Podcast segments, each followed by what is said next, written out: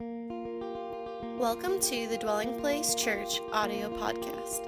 Thank you so much for tuning in to this week's message. We pray God speaks to you today through this message and through His Word. For more information about our church, be sure to visit us on the web at dwellingplacemovement.org. Now, it's time to listen to this week's message. Hallelujah. Well, it is the series Word of the Week. And so, if you are like me and like the flexibility of not really knowing exactly what's going to happen week to week, this is your month. This is your month. So, uh, we went from politics of man and politics of God last week to today. I'm going to teach a message titled, For What Profit? For What Profit? I want to read one scripture up front. It's found in the book of First Corinthians. First Corinthians chapter 12, beginning in verse 7. First Corinthians chapter 12, beginning in verse 7. The Apostle Paul, writing to the church in Corinth, he says, But the manifestation of the Spirit is given to each one for the profit of all. For the profit of all. So I want to teach a message titled, For What Profit? Let me pray. Father, in the name of Jesus, I thank you that it's on the ground of Jesus, the ground of his finished work, his holy blood. He is our righteousness, that, Lord, we come before you expecting and confident that you have mercy, that you have help. And we thank you for the great helper, the Holy Spirit. We ask, Holy Spirit, that you would help our heart and our mind to be open to your will and to your way, that we would grow in grace and the knowledge of Jesus. Holy Spirit, make much of Jesus. I yield to you. And we ask for your supernatural witness and working to be amongst us, in us, and through us that the bread of life, Jesus, would be manifested to those around us. It's in Jesus' name I pray. Amen. We were looking at the third person of God's nature, the person of the Holy Spirit, in the month of September. And it is upon that remembrance that I want to build for what God has pressed upon my heart today.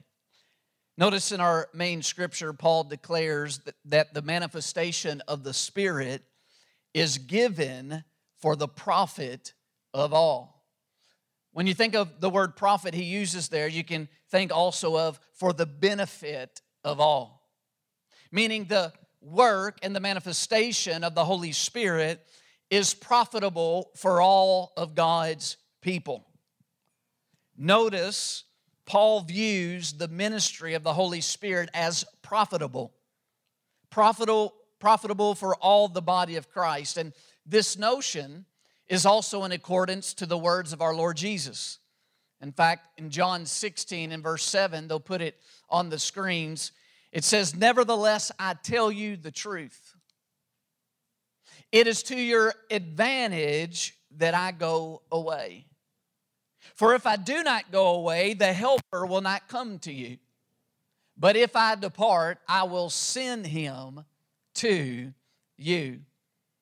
What you need to know is that the English word translated in that verse there in John, translated in English advantage, is the same Greek word translated as profit in our main scripture in 1 Corinthians 12 and 7.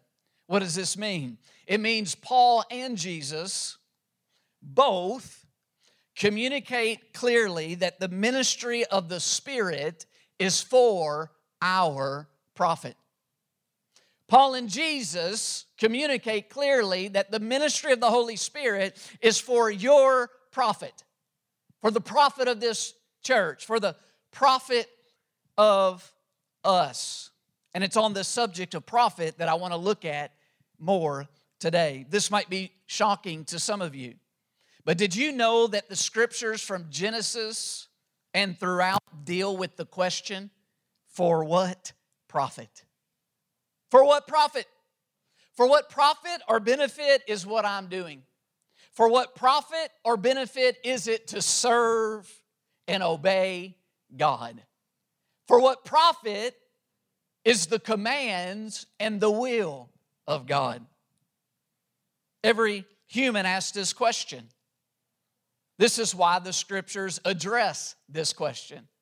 Because scriptures have been provided by God to expose and to divide the very depths of our questions, to expose and divide and to reveal the very depths of our intents, the very depths of our searching, to reveal the very depths of the desires of our heart. Now, let me say up front today that I'm well aware that there is a false piety, a false sense of godliness that seeks to ignore away this reality. This reality that we as humans actually go through life asking in the depths of our heart for what profit? To what benefit is this for? There is a false piety that seeks to put a chasm between the idea of serving God and simultaneously being able to ask the question, for what profit? It's sad many have done this throughout history, and many still do so and suppress this issue of for what profit. Many today still seek to try and separate it from biblical spirituality. But it's sad because the scriptures do not do that. The scriptures do not do that. And to build upon what Pastor Craig said when it comes to you and I, you and I often think that we are better than you and I actually are. This is the issue of humanity, this is the effects of sin. And you and I are not that great, and God knows that. And God, all through scriptures, deals with and addresses a question that you and I consistently have resounding on the inside of us if we will be honest and transparent before God. For what profit is this? For what profit shall I serve God, seek God, surrender to God, obey God? In fact, Job repeatedly asks and wrestles with the issue of for what profit? For what profit has his devotion to God been? How has it been, benefited him now as he sits on his ash heap, his family dead, his body diseased, his business lost, and his wife nagging him as an instrument or a tool of bitterness, trying to captivate his soul? God consistently to his old covenant people the nation of Israel seeks to convince them through His Word that He desires that they would profit in life. That God, as our Creator, actually desires you and I as humans to profit in life. That He didn't create us so that He could damn us. He didn't create us so that He could create scenarios that we would keep failing and keep stumbling. That God actually desires us to profit in life. Profit is according to God's design. We find it consistently in the Old Testament and in the scriptures that God says to the Old Covenant people, the nation of Israel, I desire that you would be profitable. That God desires them to benefit in life, and that His words and His commands were given so that they would profit in life, that they would be profitable. In fact, He would send His prophets warning them that they are seeking and following ways that do not profit them individually nor as a nation. He would send prophets telling them that they were walking after things that actually did not profit them, though it appeared temporarily to profit them. That they were actually going about their life in all actuality doing great evil against themselves. You find in the scriptures that there were those who were saying to the nation of Israel and to the old covenant people of God that you can live any way you want and still profit according to the will of God.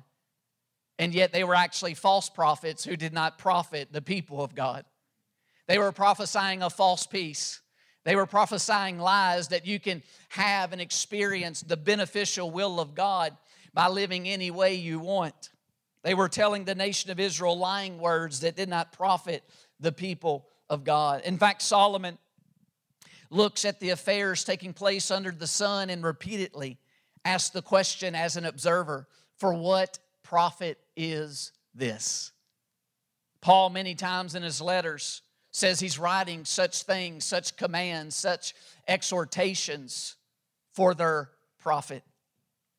Now, when we work through this issue of for what profit it helps, if people were to take the time to understand that the scripture expose a form of profiting that in all reality and actuality is no profiting at all. And it contrasts it with a way to profit that in the eyes of God and in the mind of God and in the ways of God, in reality, is profiting in life. In fact, this is what Jesus, the King of the kingdom, speaks of as recorded in Matthew 16 and 26. He says, For what profit is it to a man if he gains the whole world and loses his own soul? Or what will a man give in exchange for his soul? Here is Jesus, in fact, carrying on the question that Job brought up. Job, the oldest, oldest book in the Bible, the oldest scripture of the Bible. And here's Jesus carrying on that question that Job brought up. And here is the real shocker for many people today. You ready? God, our Creator, really does want us to profit throughout our life that His commands and His will are given for this purpose. And for those of us who have been reconciled back to our Creator through our relational trust to Jesus Christ and now know God as Father, how much more does He desire us as His redeemed children to profit in life? But here's the thing God's desire for us to profit throughout our life is an integrated profitability. God's desire for you and I to profit in life is a type of profitability that is integrated into all areas of our life. It is in, it is in accordance to how He has designed His will to come about. Let me explain it this way God does not desire for us to experience profit in one area of life that leads to devastation in another aspect of life. God's profitability is to be integrated. That when we experience and seek to experience the profitable will of God in one area of life, we experience it in a way that it doesn't lead to devastation or destruction in other areas of life. This is, for instance, when financial profit actually does not profit. It's what we just saw. Jesus said if one is profiting, in the aspects of worldly goods and possessions, but is losing their soul, is losing the peace of the kingdom, is losing their will to corruption and their emotions to negativity. That in the end is not profiting at all according to God and in His eyes. You can ask Balaam, the prophet, about a prophet that did not profit the prophet. Balaam sought financial gain that did not profit him because it was against the way that God had for him to do it. And he ended up becoming a false prophet in his character.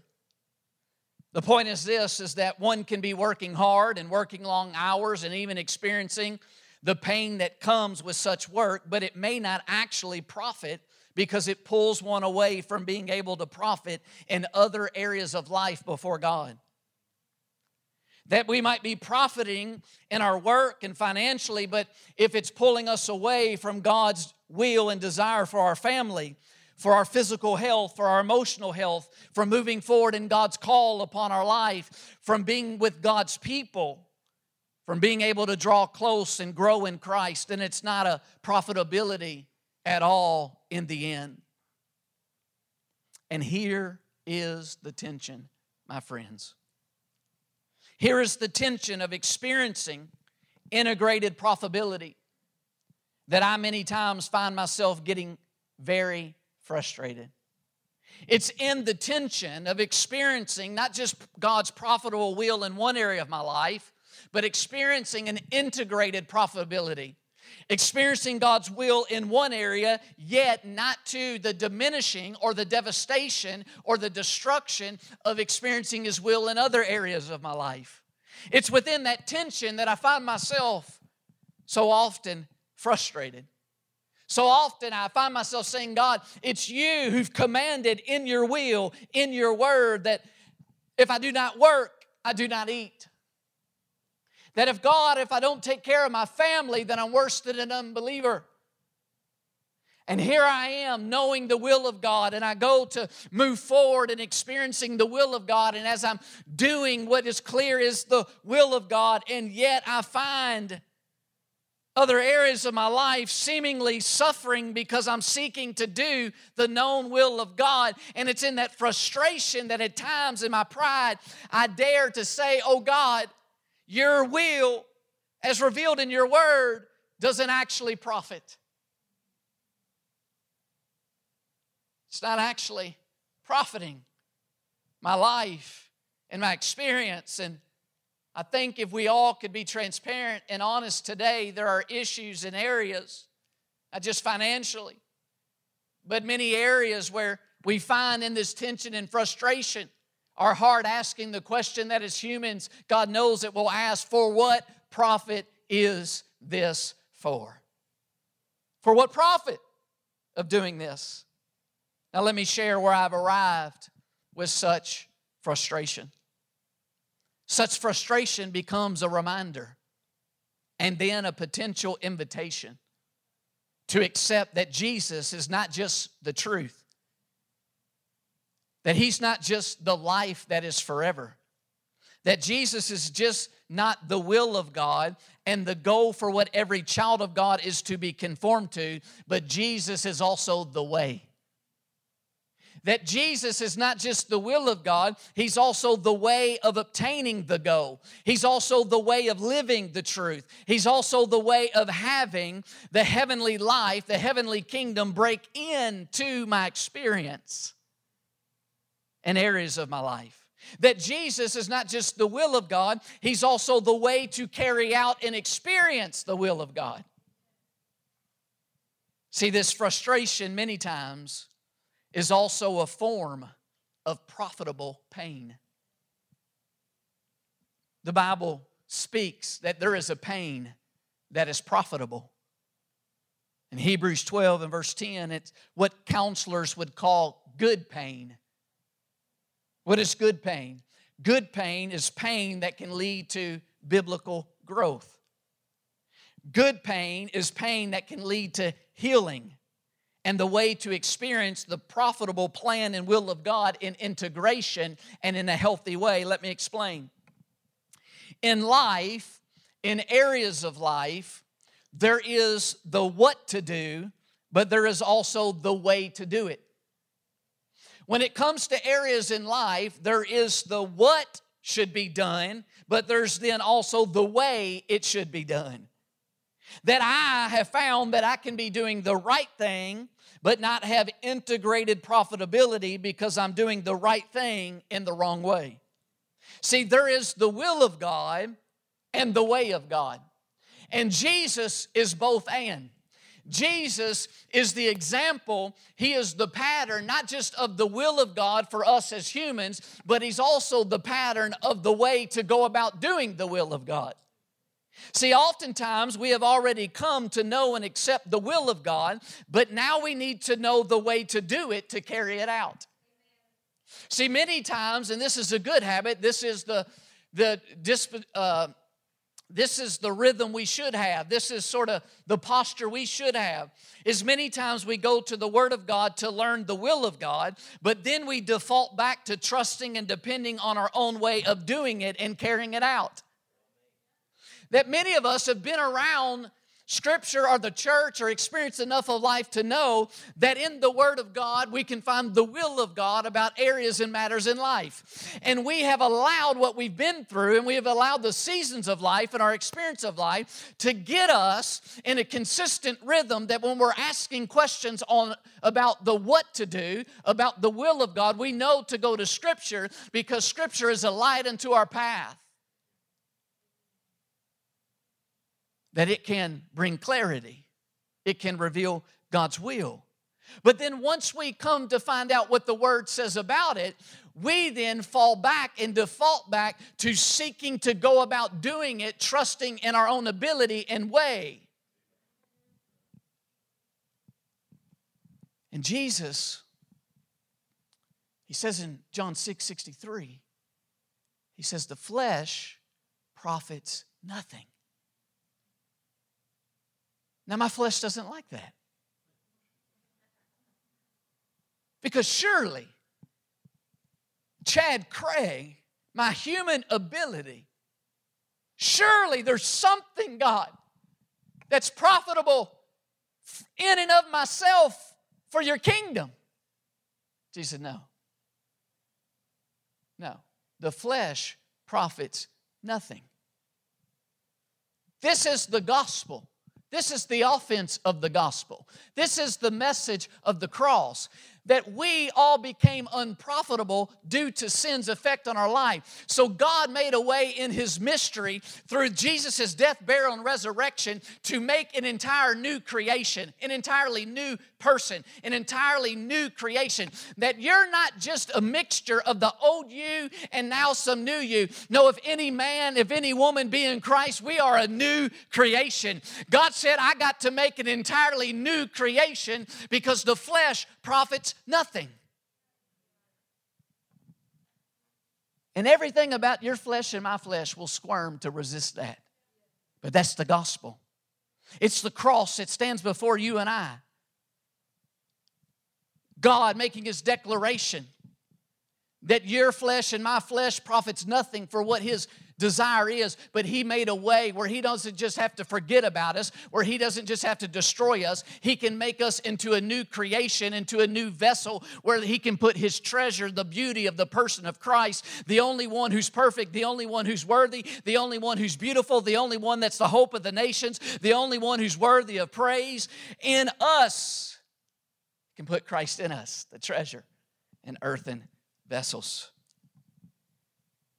Earthen vessels. Listen to me. The flesh does not even profit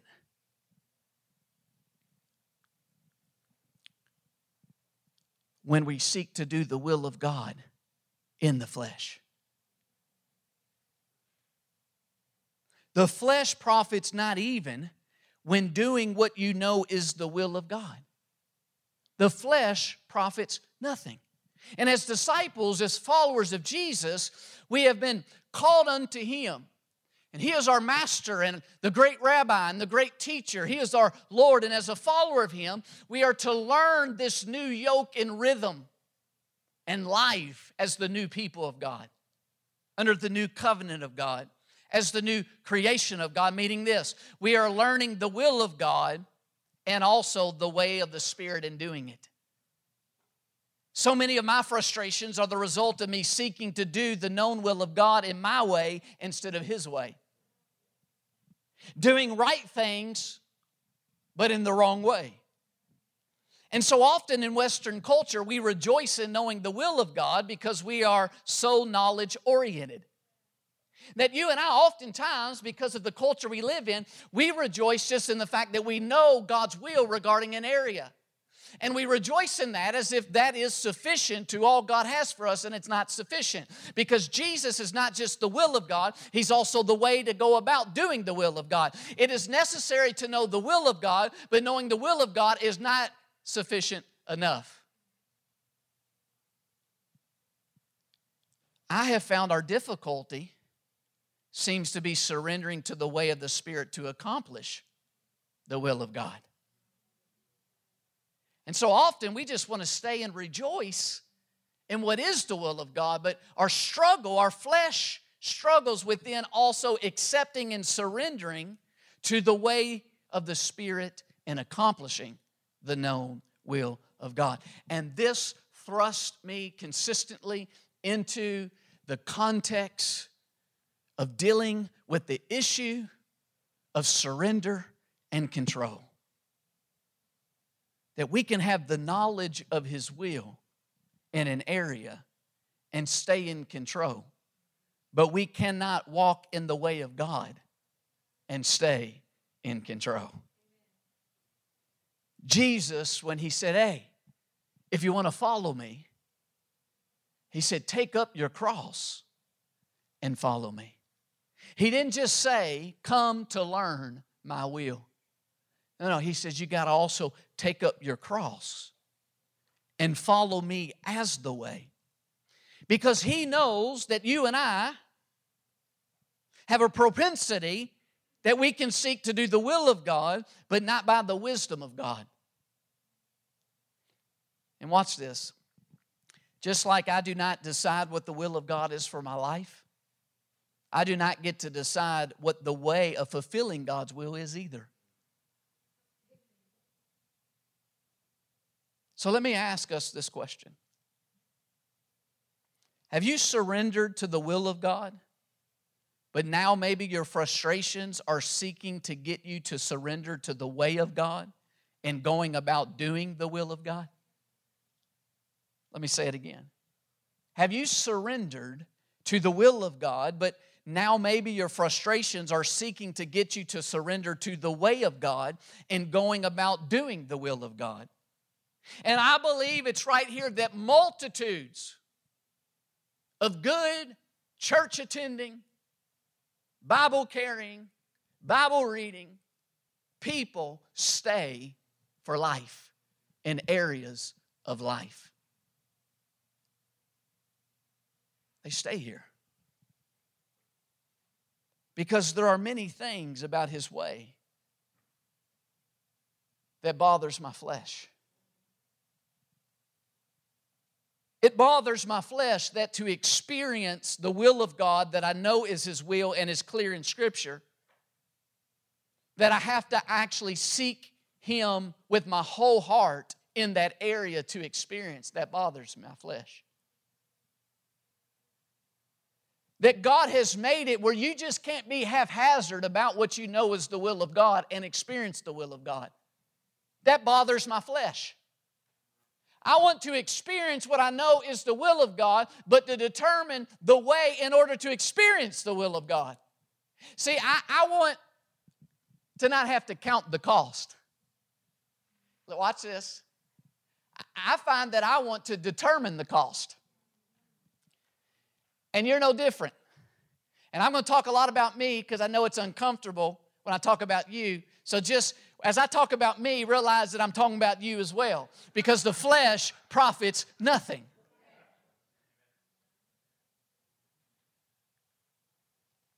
But I find myself frustrated. God, I know it's your desire to heal of every emotional tragedy and every negative emotion. I, I know it's your will to give me beauty for ashes. God, I know it's your will to save the lost. I know it's your will for the kingdom to break in and the powers of darkness to be broken, that generational curses have no expression, that I walk in the Spirit and experience the promises of God and reign in life through Jesus Christ the way. But I find myself frustrated because I want to determine the cost on how to experience what I now know is the will of God. And the scriptures says the cost is is if you'll seek to experience it with all your heart, you'll find the will of God experientially. But if it don't mean enough to you to seek it with all your heart, then God doesn't release us experiencing even what we know is the will of God. And so many people stay there in frustrations, and that's where justification. That, that's where we begin to talk ourselves out of. And we create theologies of men that we know actually goes against what Jesus said and demonstrated and the early church model because it's a lot easier to make reasons of why I'm not experiencing the will of God than to come to the reality that no, it's just my flesh wants to stay in control on how to experience the will of God. And I'm still struggling with surrender and with control.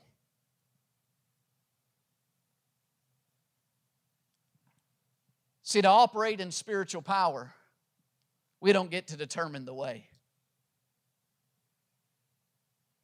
To experience physical healing for those of us that need it, we don't get to determine the way. And are you, like me, at times okay with the will of God, but not okay with the way God is requiring you to go about doing it? See, I still believe that Scripture is clear that God has designed and desires me to have profit in raising my children. I still believe that in the will of God, He's designed for me to be profitable in what He's called me to and to the work that He's put before me. I still believe that God's will is that our marriages would be strong and that Christ would hold them together. I still believe that God's word is clear, that He desires us to profit in areas of life. But I believe the frustration many of us are facing today is but what is the way He's designed for us to experience raising great children? What is the way He's designed for us to build that business? What is the way He has desired, designed for you to have a great marriage? What is the way He has designed for you to grow relationally with others? What is the way He has designed for you to be healed of your hurts? The way He has designed for you to deal with your debt? The way He has designed for you to get over the past? The way He has designed for you to grow in grace? The way He has designed for you to move forward in His calling on and for your life? So let me ask again in a different way. Have you come to accept that the word and will of God is for your profit, for the areas of life, but currently frustrated about the way God has designed for you to experience that profitable will of His? I'll say it again. Have you come to accept that the word and will of God is for your profit?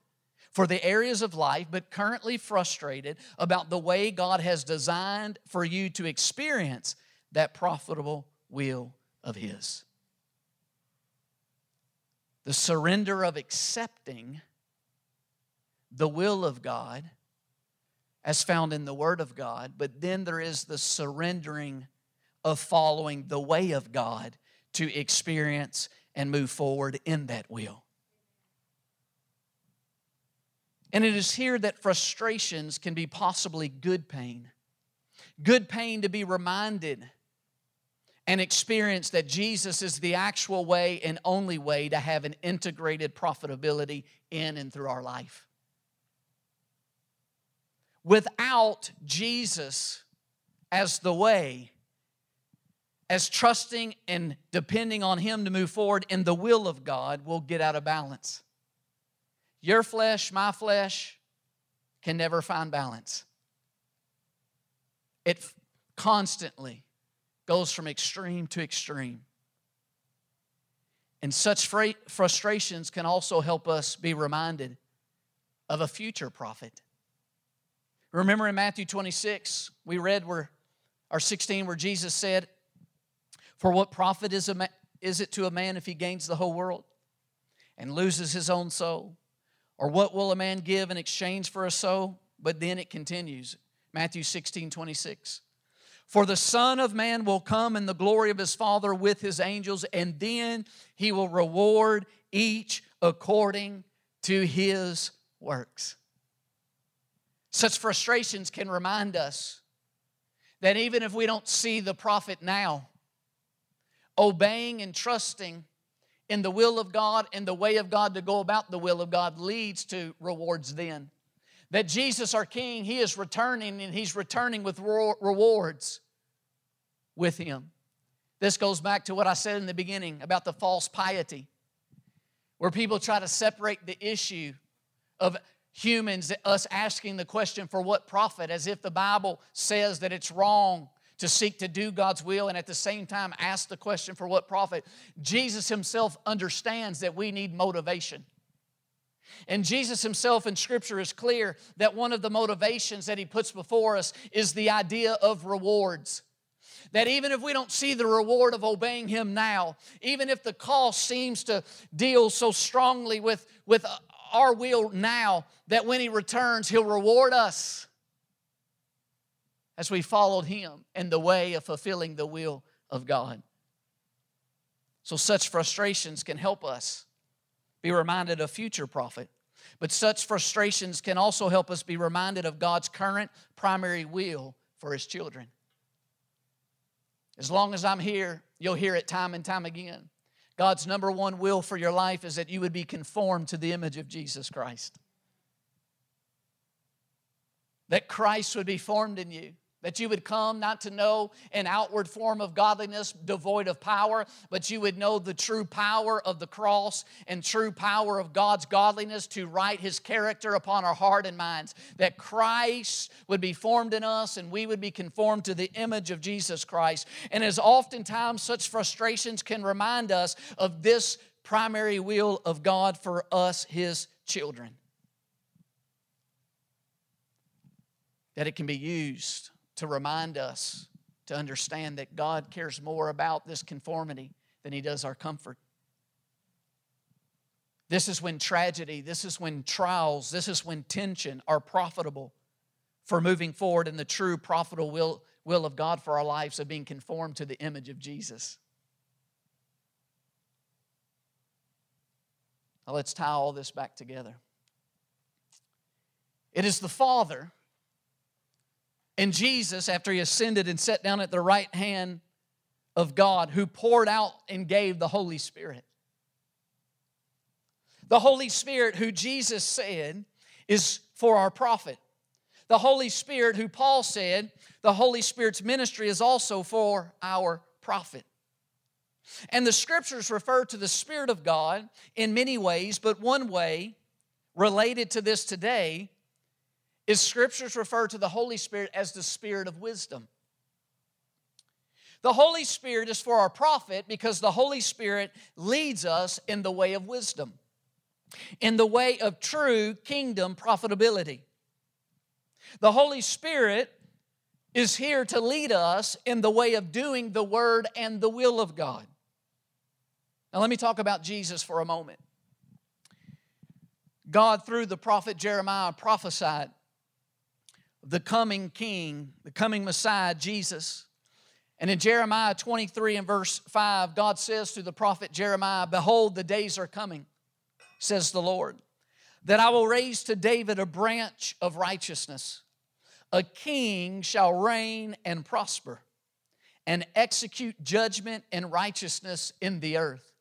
Now we know that that day has come. It came different than the nation of Israel thought it would come. We live in what's called age two biblically, a time of mystery called the time of Gentiles, while waiting for age three, where Jesus returns physically and sets up his visible kingdom for a thousand years on the earth. But this day has come. The king has came. The king has given his life and he has made a way for us to be reconciled back to our creator. He's made a way for forgiveness to be possible, where peace with God can take place, where he can give us a new heart, a new capacity to be profitable in the kingdom of God. And the king, Jesus, shall reign and prosper. What's interesting though is the Hebrew word there for prosper. It means act wisely. Here's what the prophet declared and what we now know through the person of Jesus is that the king's prospering is directly related to acting wisely. The king's reign and rule being profitable is directly proportionate to him acting wisely. Likewise, for you and I, us reigning in life is directly related to acting wisely. For you and I, to reign in life, experiencing the promises of God that are not yes and no or yes and maybe, but yes and amen. To experience the promises of Jesus that is as consistent as his character, who's the same yesterday, today, and forever, is directly related to us acting wisely. This is the issue we've been talking about. That it's one thing to come to know the will of God in the Word of God, it's another thing to be led by the Spirit of wisdom to follow the way forward and to experience the will that we now know from the Word of God. And you're not going to believe it. So I'm going to tell you to help you believe it. But I did a word search for every time the word profit is used in Scripture. And it happened again. You say, What happened again? Well, you remember I preached a message not too long ago on hope? And I did a word search in the preparation and the studying for that message on hope. I did a word search for every time Scripture uses the word hope. And when I did, if you don't remember or you weren't here for that sermon, let me remind us of what happened. When I did the word search for hope, it listed every verse in the book of Job as containing the word hope in it. Now, if you've never read the book of Job, every verse doesn't actually say hope. But the word search, when I searched for hope, said that every verse in the book of Job contained hope in it. Why? Because God knew the end before He allowed what Job went through. He declared and determined the end before he allowed the trials and everything else. So we look at each verse and all those verses. We don't see, Job didn't see how it was going to end, but God did. And therefore, when we read Job, every verse is filled with hope that your today doesn't have to determine your tomorrow. That even though maybe the fulfillment of God's promise and God's vision has tarried, still write it down, still make it plain to you that though it tarries, it shall come to pass if the Lord has determined it and Holy Spirit's created faith in your heart for it. Can I hear an amen? Well, this time when I searched for profit, I kid you not, it listed every verse in the book of Proverbs it said that there was 915 verses in the book of Proverbs that contained the actual word profit in it. Now, if you haven't read Pro- Proverbs, God forgives you. That's a joke. But every verse does not actually say profit in it. And I knew the Lord was just confirming again. Because, see, the book of Proverbs is given to you and I that we might obtain wisdom. The Spirit of God, all through the book of Proverbs, is called the Spirit of wisdom. Solomon, who wrote the majority of Proverbs, when he prayed and God said, You can have whatever you ask, he said, God, give me wisdom. And the Bible says he enlarged his heart. Why? Because there's so many areas of life. It's one thing to have wisdom, about your current work. It's another thing to have wisdom about gazelles, about relationships, about money, about the economy, about building, about this. God had to enlarge Solomon's heart because there's so many areas of life. And therefore, in Proverbs, we find that it's given to us that we might learn how to profit in the will of God by learning also the way of God to move forward in it. In fact, Proverbs 4:11 says the way of wisdom. Proverbs 18:4 says a fountain of wisdom. Come on, Jesse. And so I have sensed that so many, not just here, but those listening, so many in America, the Western church, are consistently at this crossroad of frustration because they know that they know what the will of God is. They know that they know what the scripture is clear on. That is God's will in His Word. And yet they have found it seems like the will of God is being deferred. And that's because there's not just to be an accepting of the will of God as found in the Word of God, but then there also must become the consecration and the surrendering of the way of wisdom, the way God has chosen for you to move forward in fulfilling the will that you now know. And I want the Holy Spirit to fire in your heart again that you weren't wrong in knowing what you thought was the will of God. You're not wrong in what you've been waiting and expecting. It's just you also have to come to the point of seeking at all cost the wisdom of the Spirit of what is the way to move forward in experiencing what had sparked in your heart as God's will for your life. Pastor Craig, he ended last week, he mentioned a scripture, Proverbs 11 and 30, where it says, The fruit of the righteous is a tree of life, and he who wins souls is wise. And he didn't mention the exact verse, he mentioned about believing for a season of soul winning.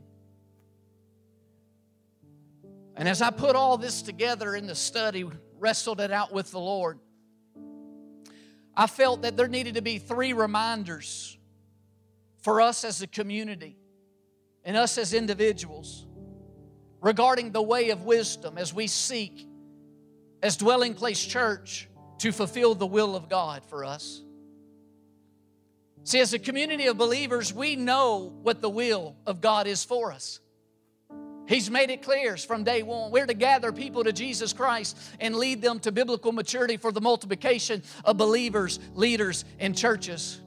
We're going to see Christ manifested in many ways to many people. We're clear on the will of God for us, the clear sounding alarm and trumpet for you and I as believers in this fellowship.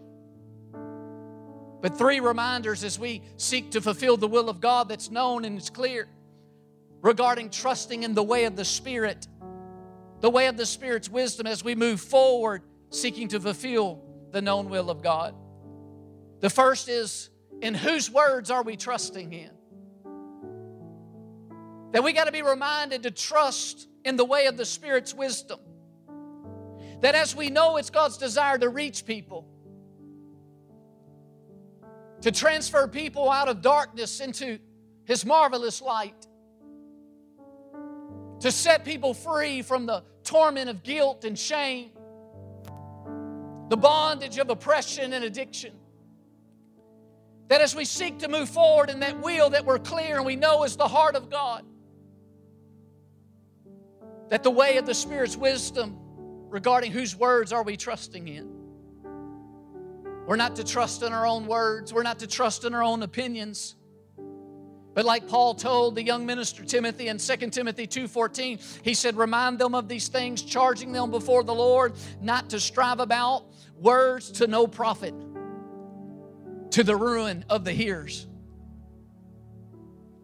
And the way of wisdom is listen, we can get in social media, we can get in dialogues, and we can, if we want, choose to try to reach people and see the will of God, but not follow the way of the Spirit, and be more, more focused on expressing our feelings and our opinions about matters of culture or things around us, not just to the profit, but here it says to the ruin of the hearers. And God forbid we as a people, as a church, try to fulfill the will of God and reach people, but go against the way of God's Spirit and begin to try to use our words to convince people to the reality that Jesus alone is the way, the truth, and the life. But God's power to convict is found in the Word of God, not in our own words. That we can't trust in our opinions, we got to trust in the authority of God's unchained Word.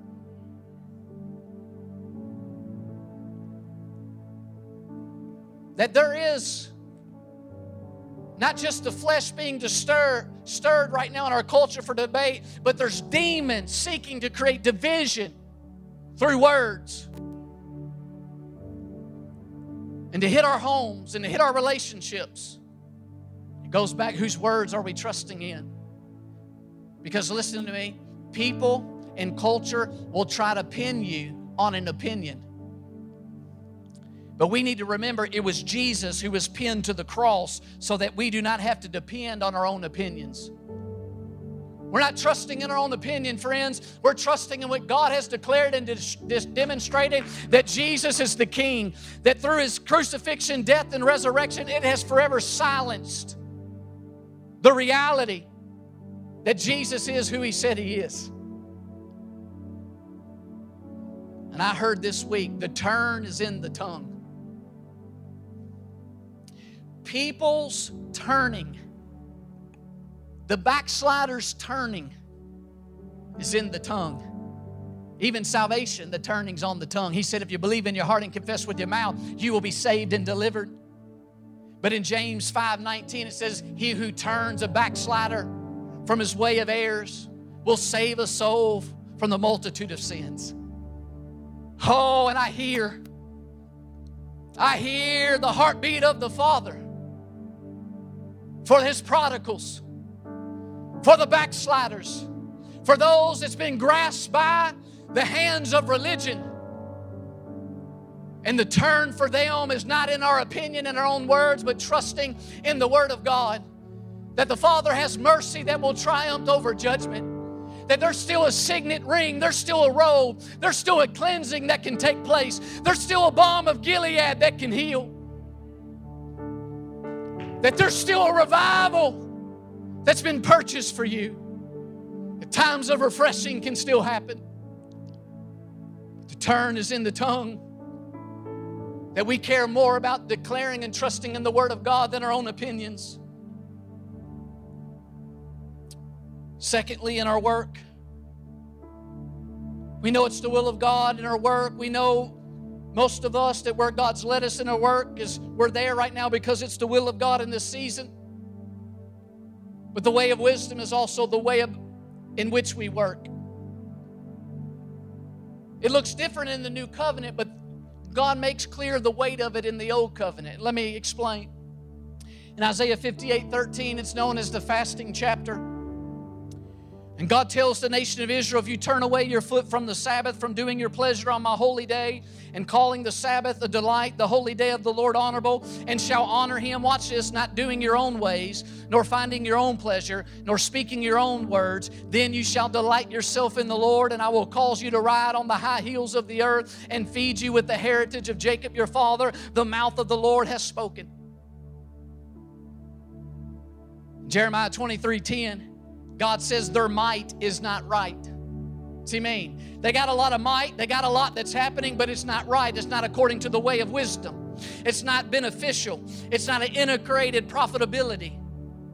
You remember what God told Zerubbabel in Zechariah 4 6? He said, It's not by might nor by power, but it's by my spirit, saith the Lord. And what God began to teach the nation of Israel is He's got to have space for His grace to enter into our work.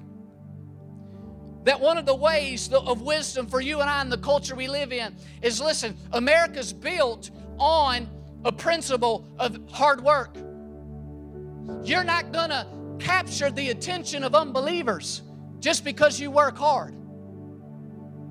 Our culture accepts working hard for generations, understands that. And the nation of Israel was trying to do the same thing, working like the nations around them to get ahead. And God said, No, no, no. I need space to release my grace.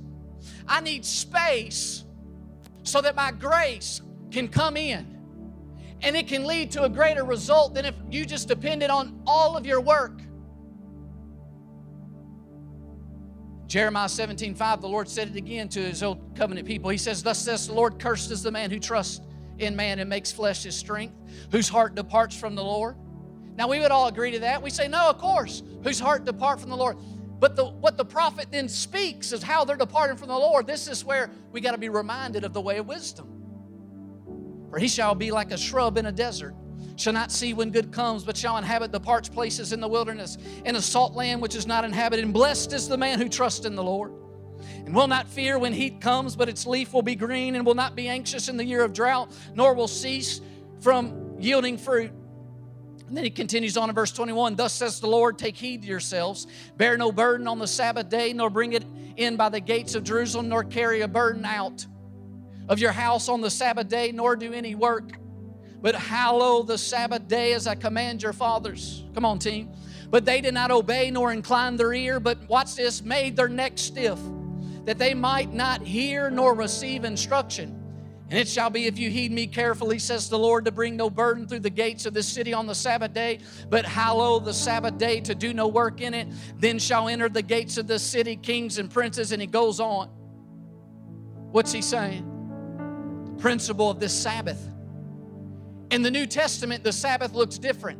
Because now we've entered a type of rest that when we go about our work, it's not just us working, but Christ in us empowers the work. But watch this.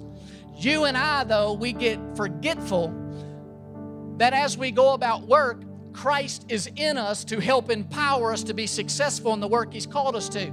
So there still is the principle of the Sabbath to create space to remember that we need God's grace, that God's grace can come upon our life as believers and He can empower us to experience things in our work that unbelievers can't experience. Listen, I don't just want to have what I have because I worked hard for it. I want to have some space where I can point to God's grace and tell people that I don't deserve this, that there has been the favor of God that's made this available, that Jesus gets some glory in it.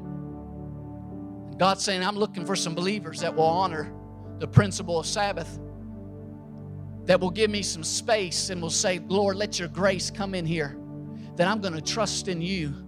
That when I'm not working, you're working like we sang. When I don't see it, I know you're still working. Lord, I give you space for your grace to come and to do more than I deserve. More than my hands can do, for my trust is in you, not in the strength of my flesh. Thirdly, not just in our words and whose words we're trusting in, and not just in our work and who are we trusting in our work, but thirdly, in our welcoming. That as a community, we need to be reminded of the way of wisdom as we seek to see more lives revived and more people saved, religious set free, and people filled with God's Spirit. That in our welcoming, we would be reminded that the way of welcoming is that there would be no partiality. In James 3 17, when it talks about heavenly wisdom, it says that heavenly wisdom is without partiality. In James chapter 2 and verse 1, he says, My brethren, do not hold the faith of my Lord Jesus, our Lord Jesus Christ, the Lord of glory, with partiality. For if there should come into your assembly a man with gold rings and fine apparel, and there should also come in a poor man in filthy clothes, and you pay attention to the one wearing the fine clothes and say to him, You sit here in the good place, and say to the poor man, You stand there or sit here at my footstool? Have you not shown partiality among yourselves and become judges with evil thoughts? Listen to me, friends. When we come into the gathering, I don't want to keep you from your friends that are here. I just don't want anyone here not to have any friends.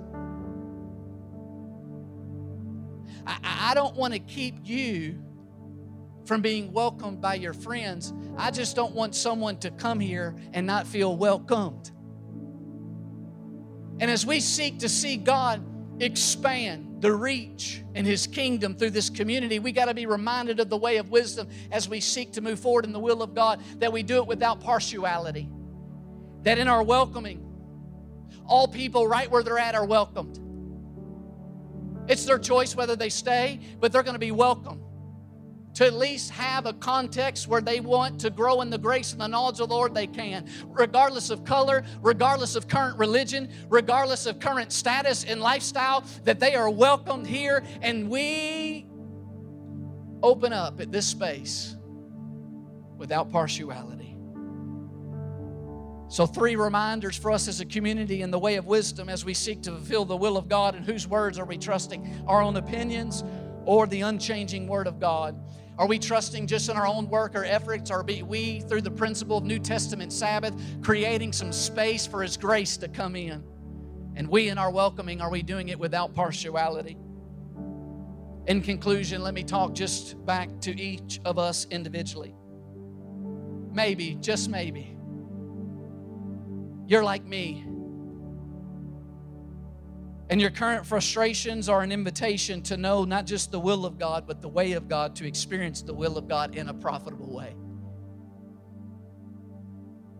And all the Lord's saying is just surrender. Just surrender and accepting the way, just like you in the beginning surrendered and accepting His will. Look away from you and your flesh and look to the Spirit of wisdom who will lead you to follow Jesus. Thank you so much for listening to this week's message.